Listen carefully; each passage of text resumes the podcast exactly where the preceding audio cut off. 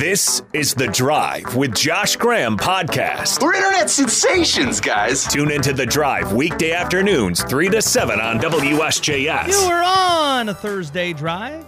It is WSJS, News Talk Sports for the Triad, where we are jam packed wall to wall with football on today's show. After our first losing week with the picks, Graham's gambling back in 10 minutes. A very special surprise guest will be here at 4:30. Make sure you're around for that. We've got Lions Packers on WSJS tonight, but those are not the NFL teams we'll be starting with today. Through 3 weeks, there are already some suggesting that the Carolina Panthers are having buyer's remorse with their pick of Bryce Young number 1. And it's not just fans either. In fact, Ben Solak, who's really smart from the ringer, and Bill Simmons, they're already saying if Carolina could do it over again, they'd take CJ Stroud and Anthony Richardson over Bryce based on what we've already seen. Now, given all that went into drafting Bryce, that's ridiculous. It's ridiculous, obviously, to think they're having regrets this early on. However, they should be having those regrets about another guy they signed this offseason, and that's running back Miles Sanders. Just look at the way they're using him, or look how little they're using him. He got nine carries last week. The week before that, 14. Those types of, that type of usage would have been small, would have been unusually small for the Philadelphia Eagles last year, a team that was a Super Bowl contender, made it to the Super Bowl. And yet he's not getting those carries for the Panthers in this offense for a team that's not even close to being a Super Bowl contender. That kind of tells you how they feel about Miles Sanders. Meanwhile, as Miles Sanders isn't getting the ball, Andy Dalton's throwing it 58 times. Here was Frank Reich earlier this week on that imbalance offensively. At the end of the day, we're committed to running the football. You say, well, then why don't you call more runs? Well, because I'm first committed to winning the game. And so we're going to call whatever we think we need to call to win that particular game. In the perfect world, you know, you're a 60 40 pass run or, you know, 55 45. But game by game, you just never know how it's going to work out. Yeah, how's that going? Our commitment is to running the ball, except if it's contrary to us winning the game. That's our first commitment to. They're doing neither. Ah, we're not we're not running the ball, but we're going to try to win games. Okay, well you're not committing to winning and you're not running the ball either. Could you at least do one?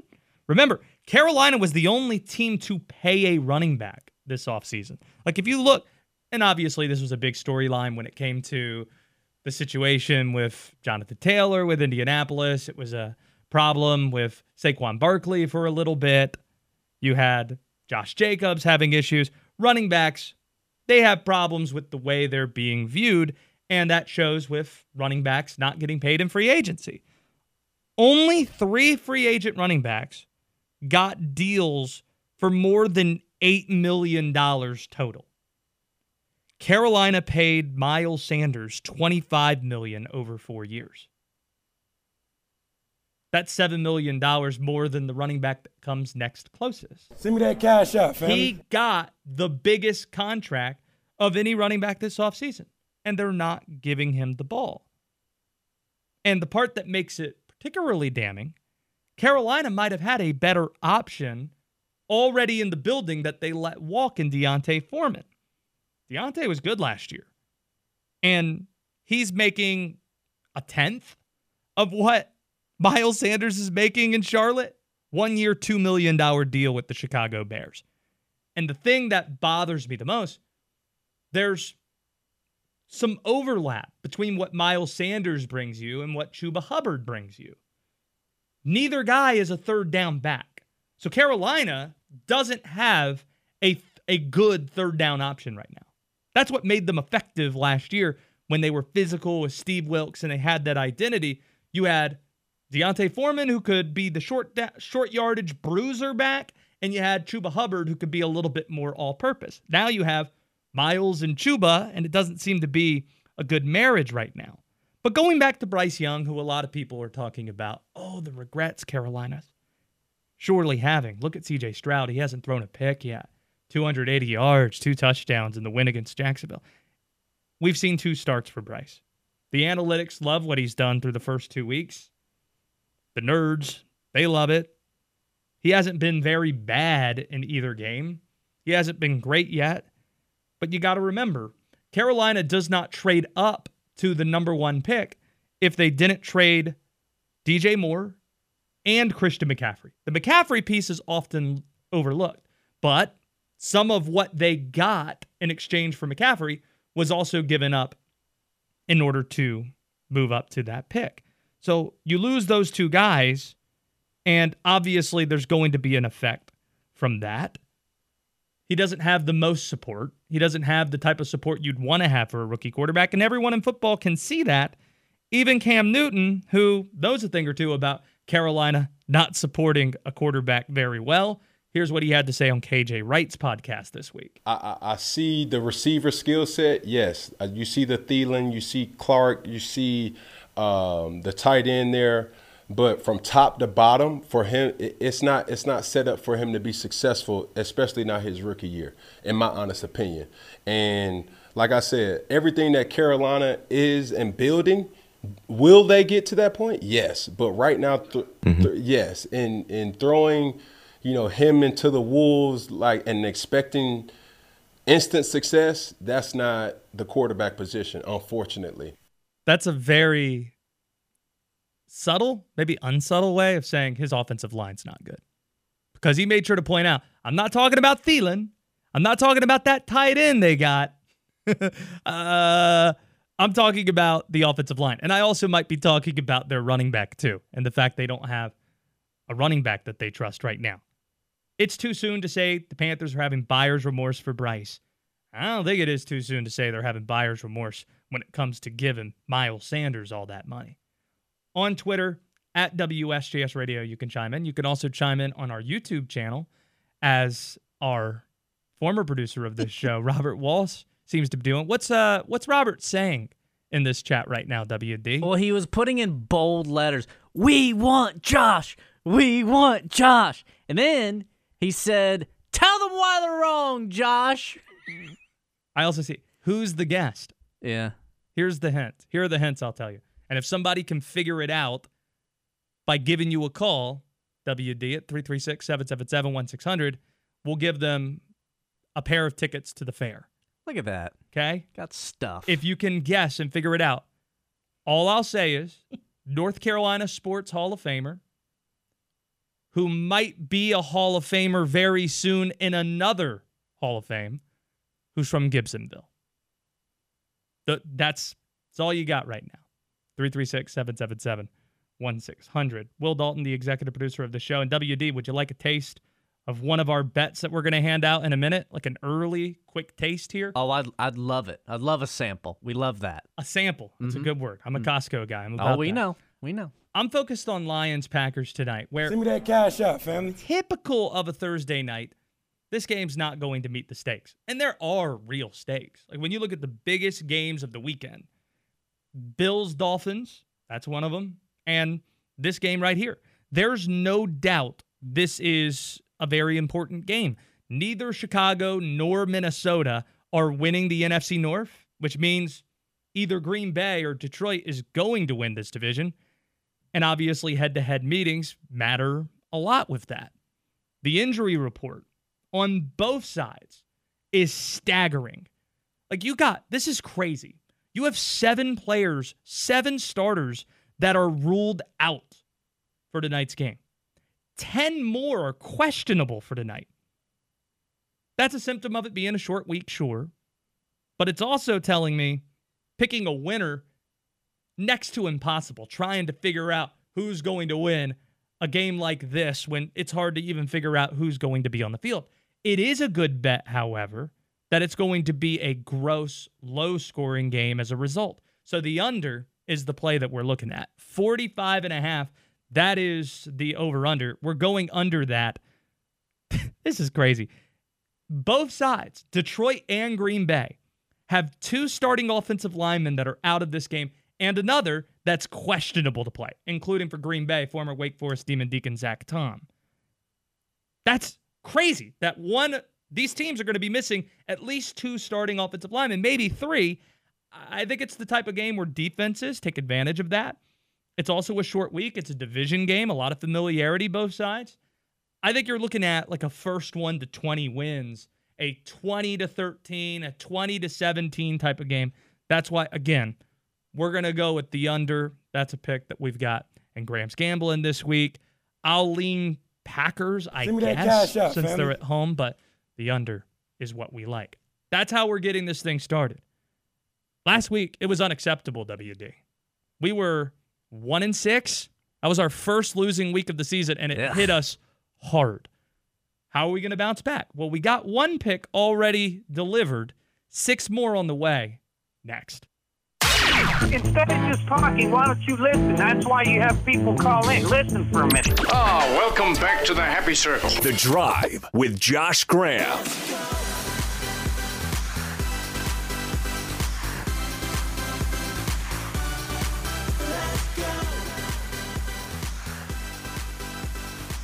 Finally, we had a losing week. It was inevitable.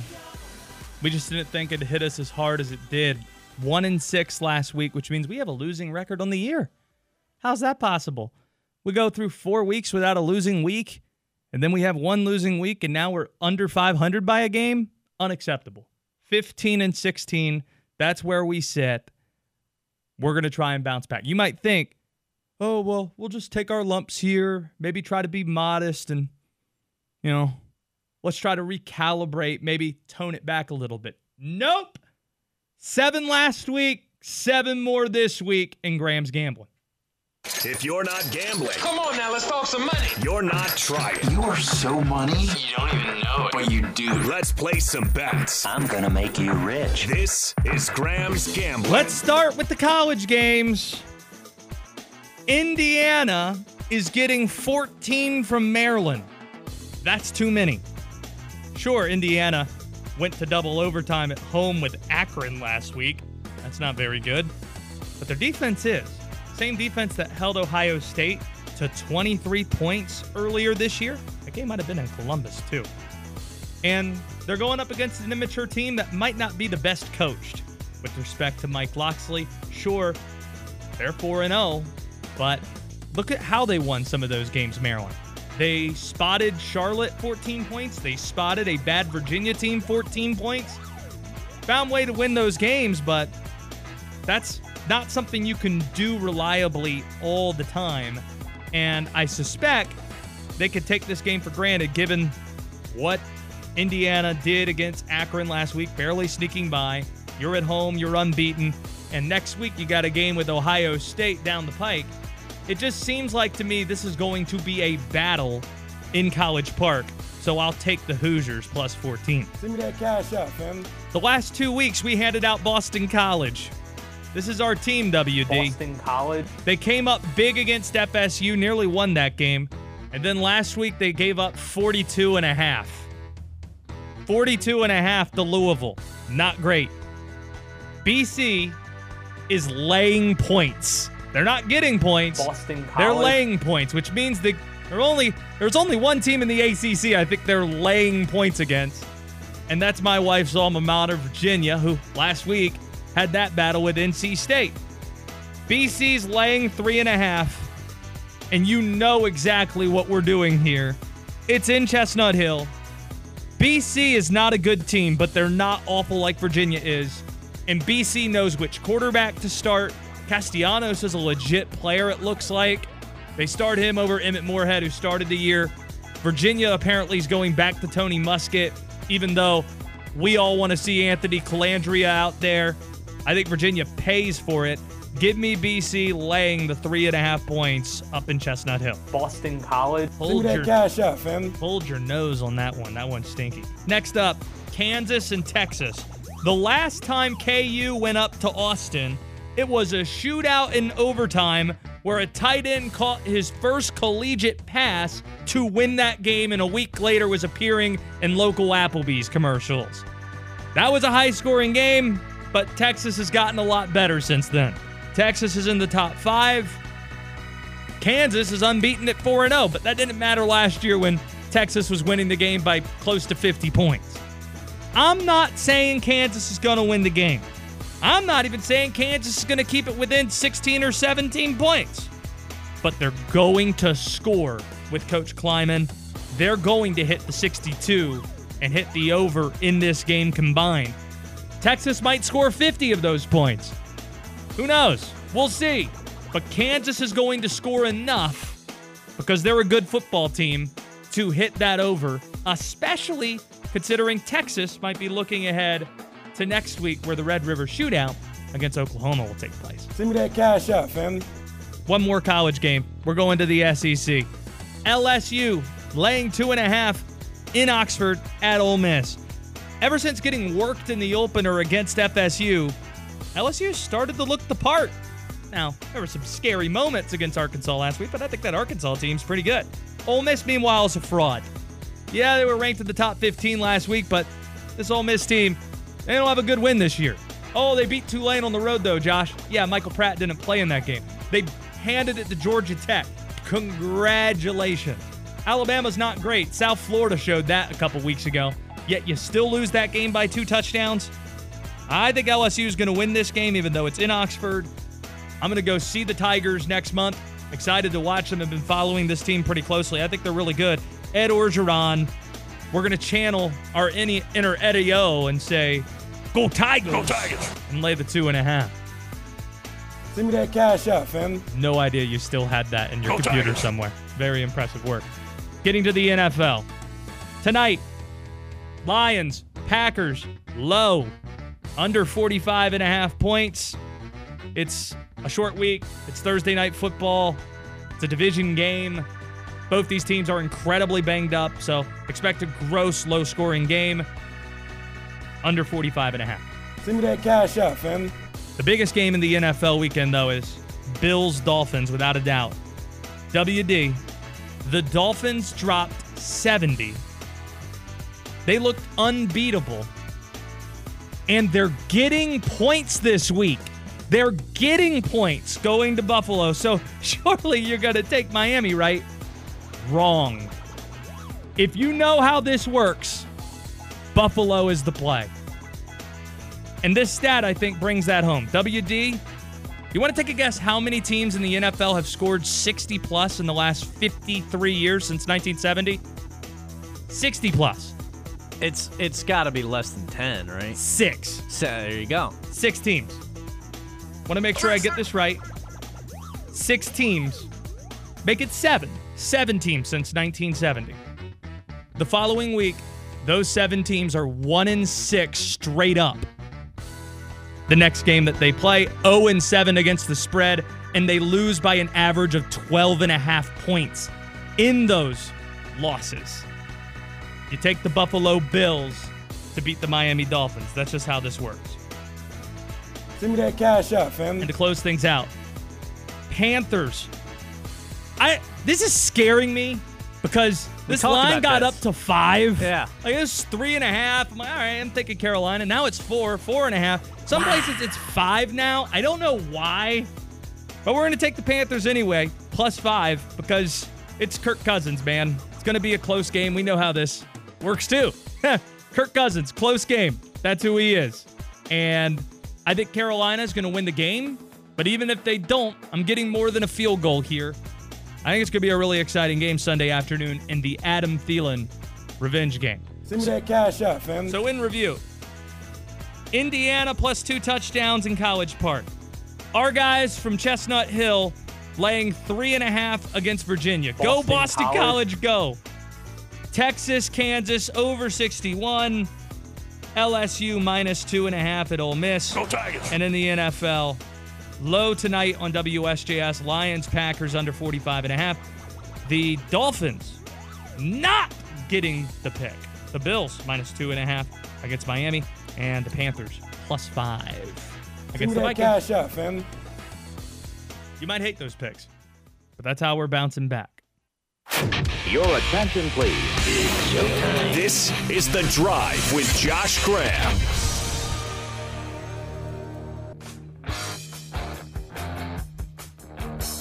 Trip Durham, executive director of the North Carolina Sports Hall of Fame, is in studio with us.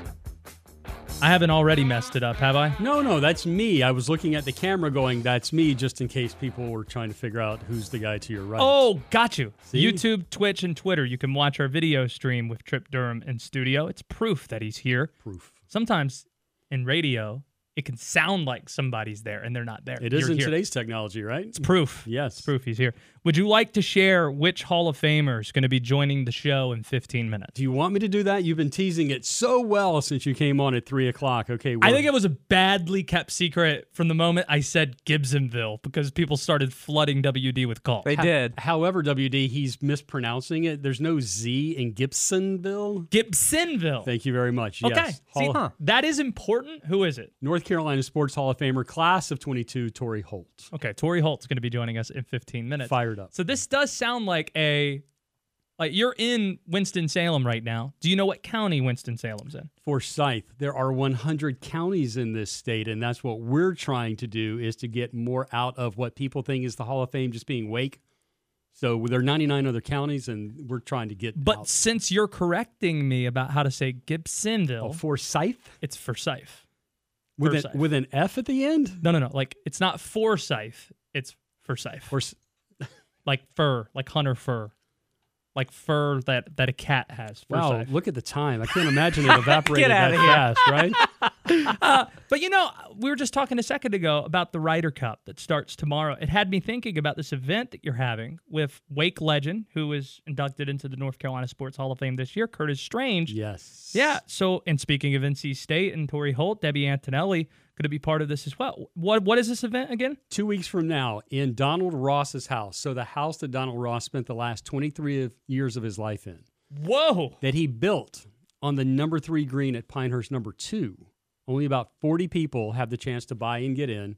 Curtis Strange, Debbie Antonelli, fireside chat. But the cool thing, other than the heavy hors d'oeuvres and the really good uh, bar by which people can partake in, Yeah. Uh, we're going to be able to walk through the courtyard, step out onto the number three green, and you can putt around with Curtis Strange. You Two, can- you- two-time Open champion. So you get to hear from Debbie Antonelli and Curtis Strange. Yes. You get to putt perhaps on what hole was it again? Number three. Number three at Pinehurst. You know, they and might there's be, no perhaps. You get to do it. You get to do that. No perhaps. And uh, there are hors d'oeuvres, their drinks. Where can people go if they want to register to become one of those 40 people? NCSHOF.org.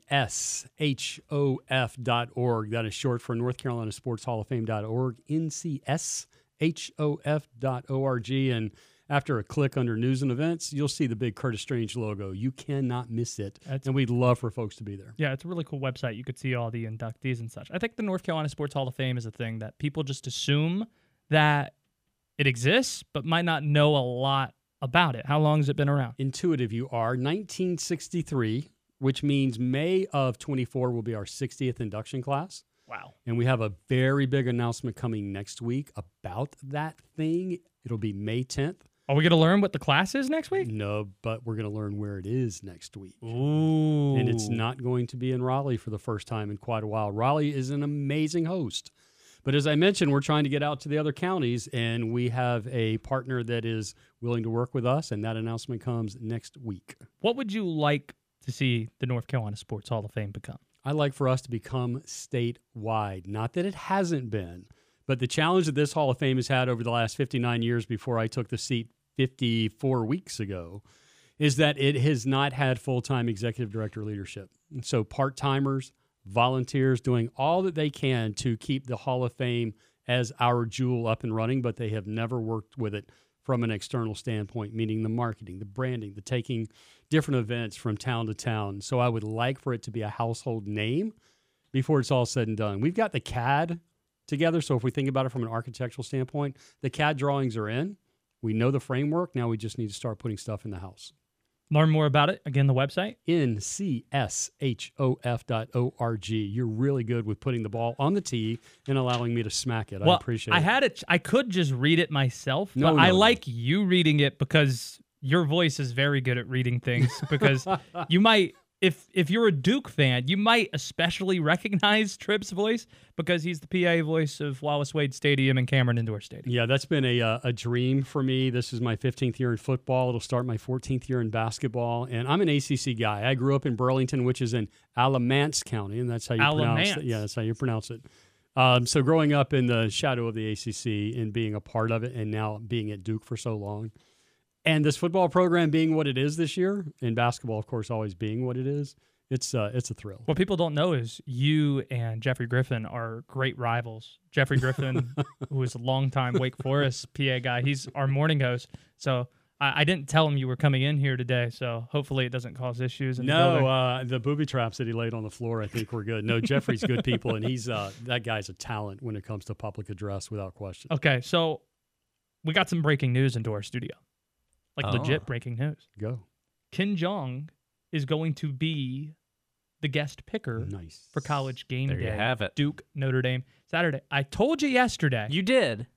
that it wasn't going to be K. It wasn't going to be Coach K because a feeling I had from a lot of people at Duke was Duke's had their fair share of basketball college game days. That's fair. Let's let's make sure the focus is solely on football. It isn't to say that a lot of people would be bothered by it if it were to happen, but enough people might have been thinking, really, we're going to bring Coach K out for this. Let's let's try to make this Duke football's day. So think about the stamp. The guest picker is always in the final 15 minutes, so that's like the K block or the Z block at that point. Yeah. Um, they're actually going to have a flyover as well that they're coordinating for game Wow. day. Do you know? So I've seen the. That's pretty cool. Did you did you see? They they started to lay out the setup today. It's pretty cool. Like John Feinstein's trying to call you right now. Right. That's a flex. it's a pretty good flex. I, I that's that's happened to me a few times. The best example I've ever seen, like the me hanging out with somebody. Yeah. Did I just get you off a call. track, by the way? Not at all. Okay. Um, was in High Point. Bob Ryan was. We were having lunch. Of course, does stuff with the National Sports Media Association. The great Bob Ryan, and his phone rings and it's Larry Bird calling. Ignores it. No, I thought you were going to go B. Dot and Nick Cannon there. Oh yeah, B. Dot and Nick Cannon. That's a good example too. Larry right. Bird. Larry Bird. Ah, he. I'll call Larry in a bit. get him later. Okay. Sure. Cool. Um, but getting back to Ken Jeong, he's he's going to be the guest picker. We got a flyover now over the setup too, and it looks like it's not going to be next to the stadium. No. They're going to be like near the chapel. They're going to be in front of the chapel in the quad, and the, the name of the quad escapes me, but um, that's going to be an amazing backdrop. Duke has never hosted, or game day has never been at Durham. They've for- never been outside of. Cameron. Yeah, there you go. uh, so to be able to have the chapel as the backdrop, and given connections that Rece Davis has with uh, his son playing baseball at Duke at one point, um, his energy is going to be up. Obviously, I think the, the crowd's energy is going to be good. And take this for note this is the second time this month game day has been in the state of North Carolina. Yeah. So, North Carolina, two, every other state, one. Take North Carolina in the points because right now we are dominating game day as a as a state. Lee Corso put on the Tar Heel head. The Tar Heels won, just like last year. There used to be a run where Corso, if a game involved North Carolina, he'd never put on the head, and when he did, bad things would happen. like NC State. uh, This is right after Torry Holt left. 2003, they're playing Miami, and uh, Corso puts on the NC State head. This is Phil Rivers last year, and Miami runs back the opening kick. Some guy named Devin Hester ran back the opening kick, and Miami blew out NC State that day. There was just like a long run. Like LSU played North Carolina and Atlanta to open up one of those Butch Davis seasons. He puts on the LSU Tiger head. I think App State ended that run last year when he put on the Yosef head, and they had the Hail Mary at the end that won it. And then North Carolina was the pick, and they won the game. We'll see. I, Corso already said last week that he's going to pick the Blue Devil no matter what. Do you want Corso to put the mascot head on of the home team? Is it like the SI Jinx, in which if Eh. it goes on the cover, bad things are going to No, happen? I, I think I think you want it to happen just so you have the image. That's fair. You have the photo of Sure. Lee Corso wearing. My question is though, I it, it, it is it's just going to be like the regular Blue Devil mascot head, right? Like we've seen other examples where he puts on like a hat or might have the devil horns or something like that and a trident. Can't tell you. See, I, I thought Trip Durham Saturday at about eleven fifty three. We'll find out. I How guess. big is Saturday for Duke. I think it's huge. I think you cannot. It's like the um, it's like the basketball tournament in March. You can't buy that type of publicity. The value that it'll come with marketing and exposure will be huge. So you have that in the morning. You've got obviously the ABC game that night. That's a big deal. And for this program, think about it too. Mike Elko, and I think I have the numbers right, of the 16 games he's coached, he's won 12 of them. I mean, that's a pretty big metric, right? It is. I just hope at some point they make sure to mention, even though I understand why you wouldn't have him there or whatever, he still coached some of the guys, but like hope David Cutcliffe gets some shine some way, somehow, because none of this is possible without him. Right. We all stand on other people's shoulders, right? And Mike Elko the same way in that program right now. Yeah. We'll see if he gets the love and the mention. Again, next two weeks from today. Two weeks from today, like two weeks from today, I will be in Pinehurst, ready to uh, watch Curtis Strange and Debbie Antonelli in their fireside chat. NCSHOF.org if you want to be a part of it. Putting at Pinehurst. Right. With Curtis Strange, by the way. With yeah. two-time Open champion. Wake Ba- Forest back legend. back, yes. Yeah, and, and uh, you'll you'll be putting on the same green that you know somebody's going to be putting on next year On a to Sunday. potentially win a that's U.S. a, Open. That's a great way to look at it. That's what I'm saying. That a boy. So it, it's pretty cool. Trip Durham, it's good to have you in here, but a great reason why we have you in here is because you have a really wide Rolodex. Yeah, I'm the opening act, right? I'm just the setup guy. I'm the undercard. That's it. You're you're the setup guy. You're David Robertson getting set for Mariano Rivera. And Mariano Rivera here is former High Point rocker David Robertson, by the way. Just going to throw that out there. uh, Torry Holt, the legend from NC State, is going to join us, and we'll talk about Gibsonville. Gibsonville. Nailed it that time. Second time the charm in that sense. As Trip Durham continues with us as well. Keep it tuned on a Thursday drive. It's the drive with Josh Graham, WSJS.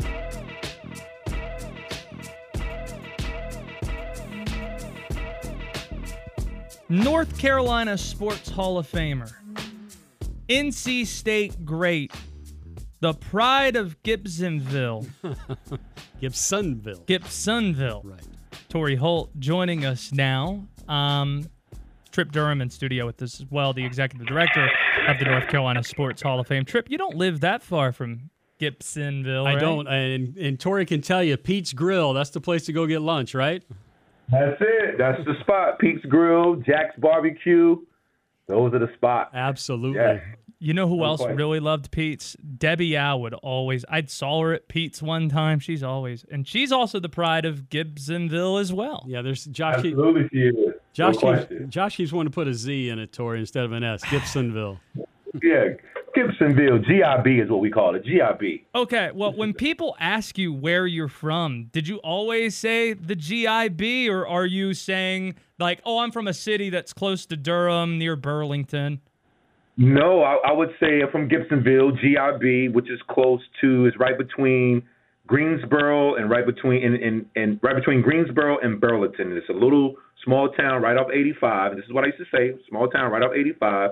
And if you blink, you'll miss it. See, So- I'm, I'm the person that is insecure about like not. I wanted people to know where I was from, and they wouldn't know Youngsville, North Carolina, outside of the city of Wake Forest. So I'd always say, "Oh, it's near the city of Wake Forest. It's near Raleigh." So no, I'm I'm gonna be like you and wear it wear it like a like a gold star and say Youngsville, North Carolina. That's where I'm from. Absolutely. Uh, I couldn't be I couldn't be more proud. I couldn't be more proud of being from Gibsonville. I learned a lot. It, it's made me the man that I am today. And I think back. One of the things when I think back to Gibsonville, I think back to pulling all of that tobacco, man, that I pulled when I was a young kid, man. So shouts out to Gibsonville. What up? Do the kids still do that? Is like is are are, are the next wave of Torry Holt still pulling tobacco in Gibsonville? I ah, I don't know. I, I doubt it. But they but they may. You know, they they folks are saying that the young folks are different nowadays. So, but I I still think there's some hardworking young folks out there, some hardworking families out there that are that are pushing their kids to uh to get out in the fields and and and in a in a in a hard way to learning learning the hard way how to make a living. Um, that's what I, that's what I learned. And while I was out there in those fields, you know, I was I would say to myself, okay, I'm going to get through the day, I'm going to get through the next day, and get through the week. But Lord help me, I will not be doing this for the rest of my life. And you were right. Torry Holt with us here. Obviously, you were a freak athlete, but were you also like an ACC fan growing up? Did you watch games? Yes, yes. That that that was, you know, because ACC back when I was growing up, it used to be on Raycom Sports, Oh yeah. and you know, and it was Len Bias, and it was James Worthy, and it was Michael Jordan. It was, you know, it was, it was, it was all of those uh, guys and, and girls that played in the ACC, and and and all I just remember saying to myself, you know, if I get a chance to go to college, I want to go to an ACC school. Didn't know which one it would be, but I knew I wanted to be in the conference because it was the most decorated conference. Um, it certainly in, in our area, it was more, one of the more decorated conferences in all of sports. So, with the talent, the tradition, um, the rivalries, uh, I knew I wanted to be part of the ACC. Did you ever make it up I 85 to watch an ACC tournament in Greensboro? I did not. I did not. I, we, we we always watched it at home or we watched it in school. Never did we never did we attend it. I don't you know, it, it never really came up when I was growing up at home, like, hey, you guys want to go check out a tournament. It was it was more so look, if if it's on TV, you're gonna sit down, you're gonna watch it as a family, you watch it with your siblings, or you watch it in high or you watch it in school during lunchtime, which is the best. It that was always the best. But I never got an opportunity to go to any of the ACC tournaments. Always watched it on TV. Torry Holt's with us here on WSJS. You're in the North Carolina Sports Hall of Fame. And I'll tell you something that's pretty annoying for me, and I can only imagine how annoying it is for you. How many great wide receivers were in the era that you played? And what happens is there's like this like jammed group of you guys trying to get into the Pro Football Hall of Fame. You were a finalist the last few years. What would it mean to you? You're going to get in one day. What, what would what would it mean to you to get into that hall? Oh man, it'd be it'd it'd be it'd be the the the icing on the cake. It'd be the cap to my sports career. You know, growing up again in, in Gibsonville and playing with the playing at Gibsonville Elementary, uh, Parks and Recreation, and then going on and going to McLeansville Middle School and playing basketball, going to Eastern Guilford High School and playing football, and then from there to Hargrave Military Academy with so many great teammates and so many great coaches, and then going to off to NC State from Hargrave Military Academy, going to NC State for four years under Coach Mike O'Cain's tutelage and his his leadership there, um, and then leaving there and going and being drafted six overall to the St. Louis Rams and head coach Dick Vermeil and his staff, Charlie Armey, and uh, Al Saunders, my receiver coach, believing in me, standing up on the table to bring me in, and going there and having a, you know, playing 11 years in the National Football League, being part of the All-Decade team, being part of the Super Bowl team, Pro Bowls, et cetera, um, and good coaches and good and good teammates. This will be for me to be able to cross the finish line and be inducted into the Pro Football Hall of Fame is a testament to all those guys and appreciation that I have for all of them for helping me get to that level to be even considered and then to be voted in would be just be fantastic for Gibsonville, for the state of North Carolina, for the North Carolina Sports Hall of Fame, for all the folks that I've come across uh, and I played with and competed against. Man, I will be uh, I will be certainly humbled and appreciative to one day grace the halls. Would you be able to keep it this trip? Would you be able to keep it together on the podium if you find yourself in Canton that day? No, I'm crying. there, there, there's a, there's there's certainly a tier or two or three or four or five that's that will be that will be coming out of these eyes because of just the just the the jubilation and the appreciation that I have for the game of football, that I have for sports. Period. Having an opportunity to compete, to express myself athletically, and now being considered one of the best guys that ever played the game. You know, it's over. It's been over 20 plus thousand men that's played in the National Football League. And there's only 370 plus guys mm. that are in the Pro Football Hall of Fame. So when you think about it and you put that in perspective, it's pretty darn good. It's, that is a very, uh, it's a very small group, and you have to be. That's how exceptional you have to be to be done as a Pro Football Hall of Fame. And I'm right on the cusp of it. But yeah, I'll be shedding some tears of joy. You know, my my mother passed away in, in '96 of cancer, so I'll be thinking of her and you know, my grandmother who's still alive and my pops still alive and my brother and sister, my family members that will be in attendance, my wife and my kids. It'll just be just be I'll just be overwhelmed with emotion and joy to be standing up there knowing that I'm representing the small town of Gibsonville, North Carolina, representing my family, my teammates, my universities, those things. So I'm sure I will be overwhelmed with emotion. And I'm gonna let it out.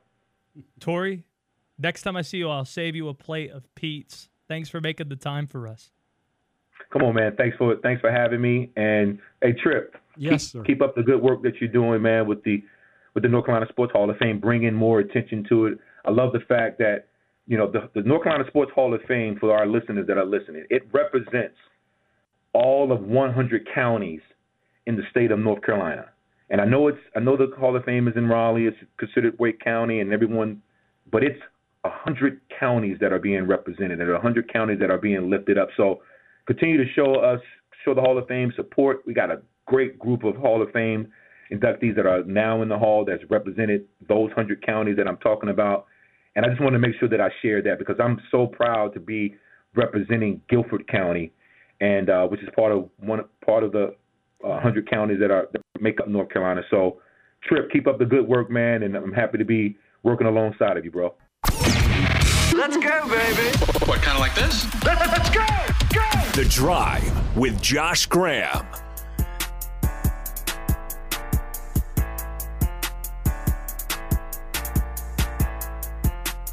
Ben McAdoo gave us legit content on Thursdays when he was the Panthers OC. That's true. Well played. These new coordinators aren't nearly as interesting as he is, but sometimes the coordinators and the quarterback as well say things that are so useless that it's actually interesting. Huh? Let's start with Bryce Young. There's this conspiracy theory that's out there. The conspiracy theory being because it was a short week for the Panthers last week, they manufactured an injury for Bryce so that way he could start he could just take a breather, take a step back. The Panthers aren't benching him. They don't want that out in the public that they're benching Bryce because of performance. They just want him to take a breather and then he can start back at home against the Vikings, an easier matchup, not a quick turnaround from a recovery standpoint or from a preparation standpoint. They want to put Bryce in the best position possible. That's the conspiracy theory. I've dismissed that for a week. But after hearing Bryce, when asked about why he didn't have a limp, what exactly the injury he was dealing with was with his ankle, the degree to the injury, after hearing Bryce's answer, I think I'm ready to receive my my uh my tin hat. You know, it's just you know, it's a part of the game. You know, um, you know, it, it's a part of it. Um, and you know, for me, it was just just listening to the to the training staff. Um, you know, they obviously they, they know all the. You know, I'm I, I try to do everything I can to know the football side, and I'm just in the same way that they know.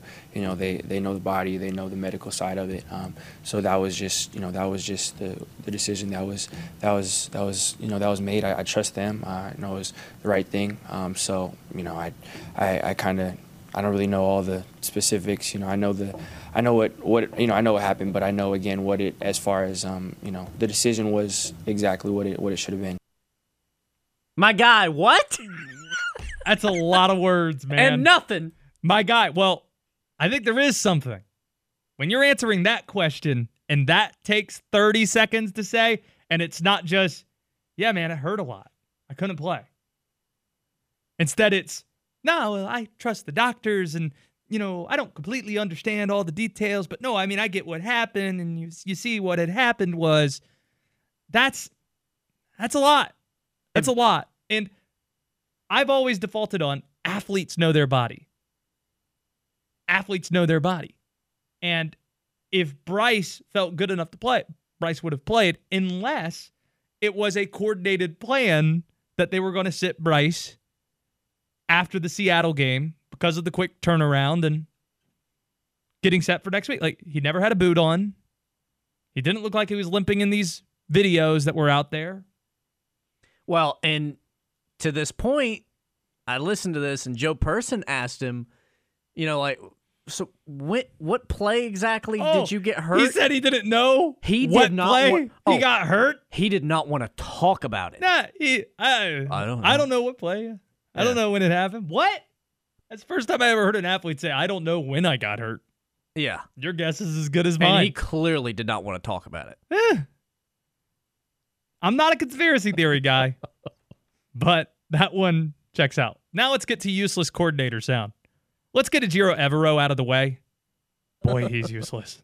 Panthers DC. He might be a really good coach, but Deion Jones, he had a pick last week. Kamu Grugier Hill really struggled. So he was asked about Kamu and whether or not there was going to be a different starter at linebacker. And true to form, Ejiro Evero not giving you any of the information. A lot of people struggled. The coaches struggled. We all got to be better. Um, and uh, we're evaluating everything, and we're trying to do the best we can. Uh, but Kamu is really important to us. Um, he's played a lot of good football for us, and uh, we know that um, moving forward, we're going to need him. So. Will you get a second start? Uh, we are not going to talk about that right now. We're not talking about that, David. Zip. David, we're not talking about that. Look at me. We're not talking about that. It's like a son walking in on his dad, like with another woman. We're not talking about this with mom. Okay? Look at me. We're, you're not going to find out who our starting linebacker is, who our starting will is going to be on Sunday. Getting back to Bryce, though, Thomas Brown. I'll, you know, I'll give Thomas Brown credit. At least he's trying to be interesting. Giving you all that warrior talk a week ago.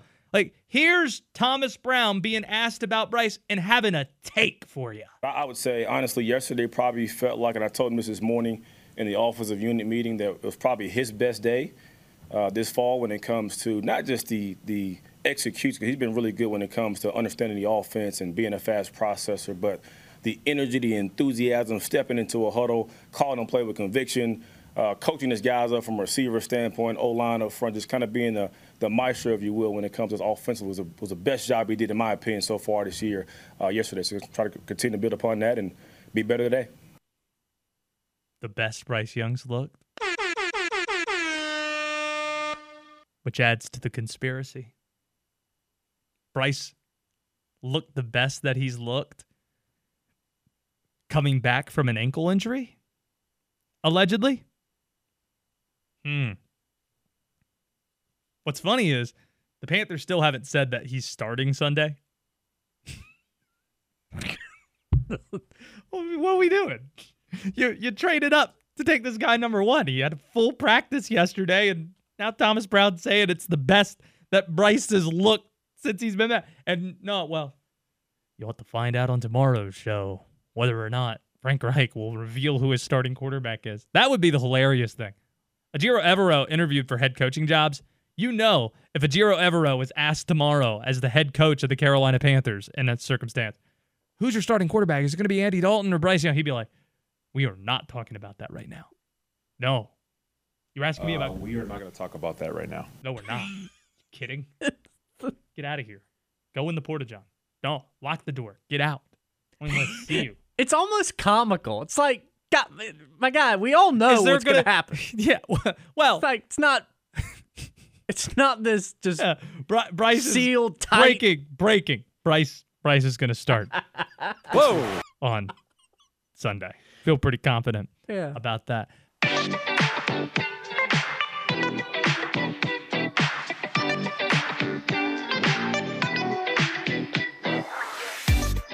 Brooke Pryor of ESPN joins us now. Triad girl from Winston Salem, back on here in the Triad on WSJS.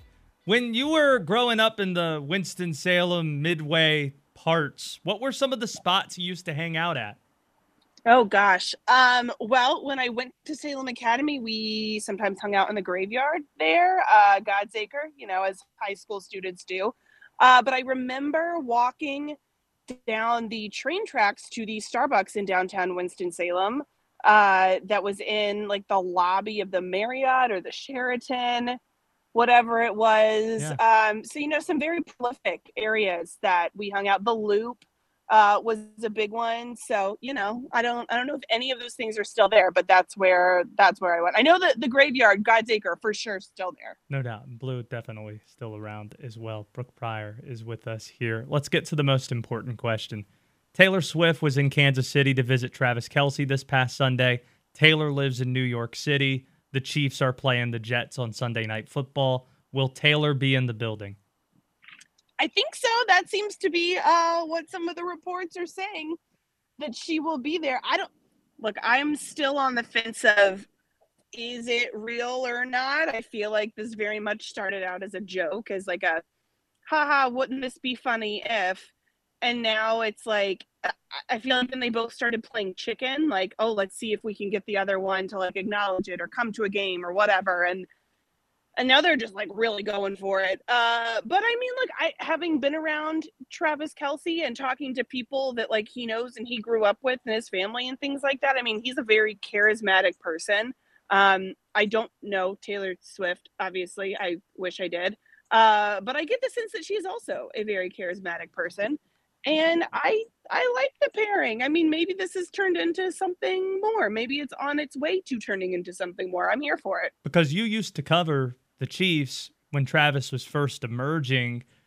Do you get the sense that he was always going to be a guy when football ended was going to get into this realm some way somehow, like the superstardom post football like route? Uh yes, a hundred percent. I mean, this guy had his own dating show on Bravo while he was in the league. Like he he has always been someone that the sense I get is that he loves the spotlight. He is he the thing that like I really appreciate Travis Kelce and that I feel like I can somewhat relate to him on is he loves clothes and not just like wearing clothes, but like he has his own line. He's always been into how he looks, you know, what shoes go with what outfit, like what hat, what haircut. Like he's very much particular about those things. And he did a shoot, I was it with Vogue or Vanity Fair, one of those since he since the Chiefs won the Super Bowl, hosted SNL, and it was always like, yeah, this makes sense for this guy. He has a huge personality. He cares about so many things outside of football. And so I think it's really cool that he's kind of been like the NF the, um, the ambassador for the NFL crossing over into like the pop entertainment world. It's like, oh yeah, this is the perfect guy for this. Brooke Pryor's with us here from ESPN. She covers the Steelers, but we need to continue talking about Taylor Swift because you're a Swiftie like I am. And my problem is I trust Travis Kelce in this. I don't know if I trust Taylor because this is the same person that, you know, right around the time one of those albums were dropping is showing up holding hands with Harry Styles at the park and went to like the zoo and that turned out not to be a real thing. There of course was the Kanye Kim Kardashian thing with a song that came out like 5 or 6 years that didn't look great for Taylor. I don't know if I believe Taylor in this. It looks like a relationship. It, it sounds like a relationship based on what Travis said on his podcast and being kind of guarded about it. But I don't know if I trust Taylor yet. That's my problem. Eh, I don't know. I don't know that we need to trust her, right? I mean, she's she's an adult. Sure. He's an adult.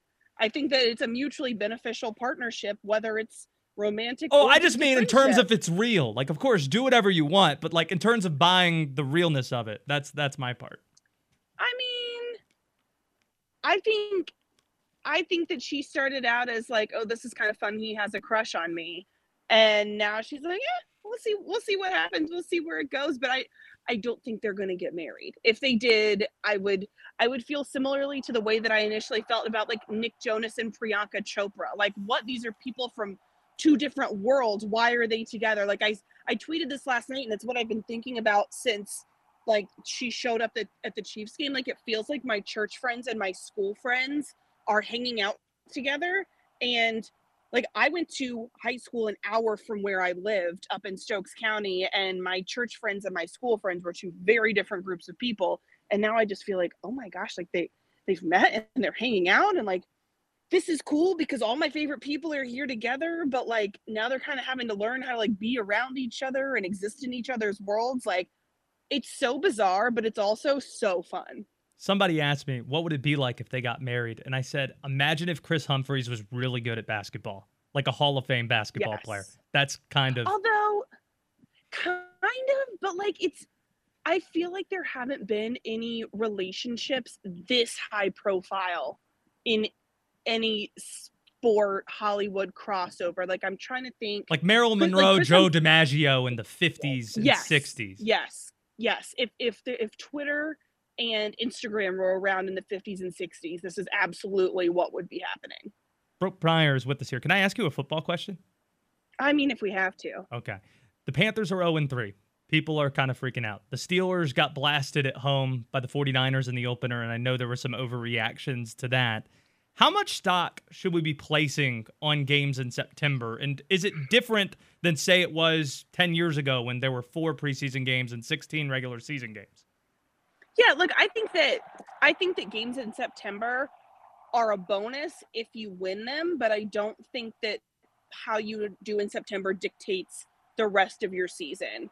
Um, it's actually kind of strange that the Steelers, at least for me, covering this team, that the Steelers are two and one um, because for the last two, three seasons, they've started out one and four. Um, they had the one season, I think it was in 2020, when they started off on this unbeaten streak for a long time before they finally lost. Um, although at that point, it kind of felt like they were obviously a mirage, like they kept pulling out wins at the very end. Um, but the Steelers, but I bring up the fact that the Steelers have started out one and four because then they've been in the playoff conversation by the end of the year um, and been right there, either make the playoffs as a wild card or they just barely miss them.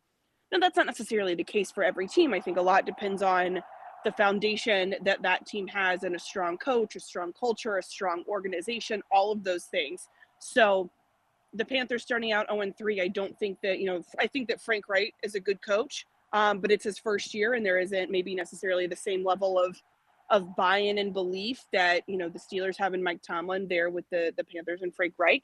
Um, but I, I don't think it it dooms a team. I think it is it can only help.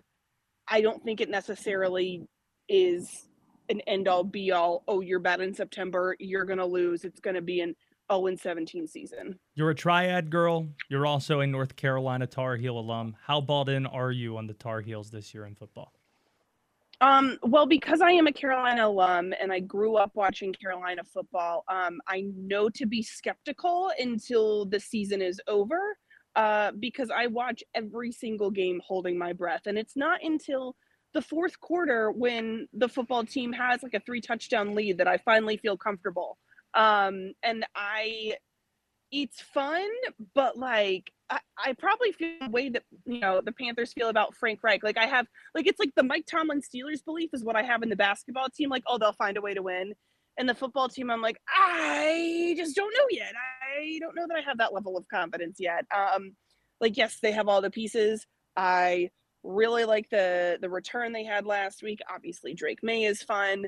Um, I would love it if UNC remembered a little bit more often that they did have an NFL quarterback playing there. Um, but you know, I I had fun watching UNC beat Pitt, just beat the brakes off of Pitt from Stadium Swim on the rooftop at Circa in Vegas with a pitcher of drinks beside me and lots of Pitt fans around because obviously the Steelers are in town. Many Steelers fans are also Pitt fans, and so that was a pleasant experience for me. Maybe not so much for all the Pitt fans that were there. The defense is good, Brooke. You know what? I will share this conversation I had with uh, Mitch Trubisky, who plays for the Steelers now. Obviously, Mitch and I were in school together, which is just wild the way that things work out. Uh, after UNC beat South Carolina, we were in the locker room that next week and we were just making small talk. And I was like, hey, how about that win? Like, I thought Carolina looked pretty good. I'm, I'm glad, you know, we, I'm glad that UNC ended up winning that game. He goes, yeah, that was, that was a good one. It got a little close for a little bit. And he's walked by and then he stops and he turns around and he goes, defense looked pretty good too.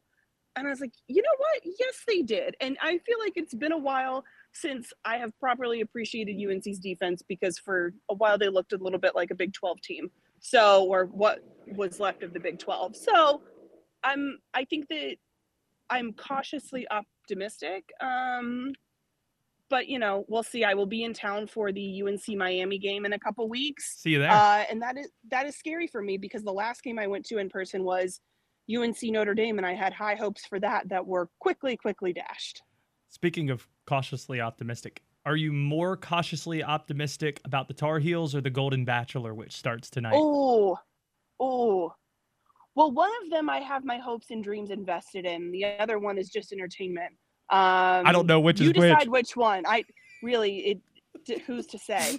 Um, the funny, the funniest part is about the Golden Bachelor my husband who big bachelor fan um as we all know he was telling me he goes i just don't know if i'm ready for the golden bachelor because like is there even going to be any drama like why would we watch and i was like we watch because we want to see if there's drama are old people just as petty as 20 somethings I think yes. I think they could be even more so because they have more life experience and so they really know how to push each other's buttons. That's going to be fun. So um I think it's going to be great. I'm excited to watch people who are like mature adults devolve into immature baby adults. It's kind of like sports, you know? That's what sports does to grown people who should know better. It makes you act like children. Yes, it sure does. I I for one am very excited. Brooke Pryor, get back into the Steelers complex because I could see you're in a parking lot and uh, do things that you do for ESPN. But thank you for uh, making the time for the triad as always, and uh, enjoy the Golden Bachelor tonight. Absolutely. Thanks for having me.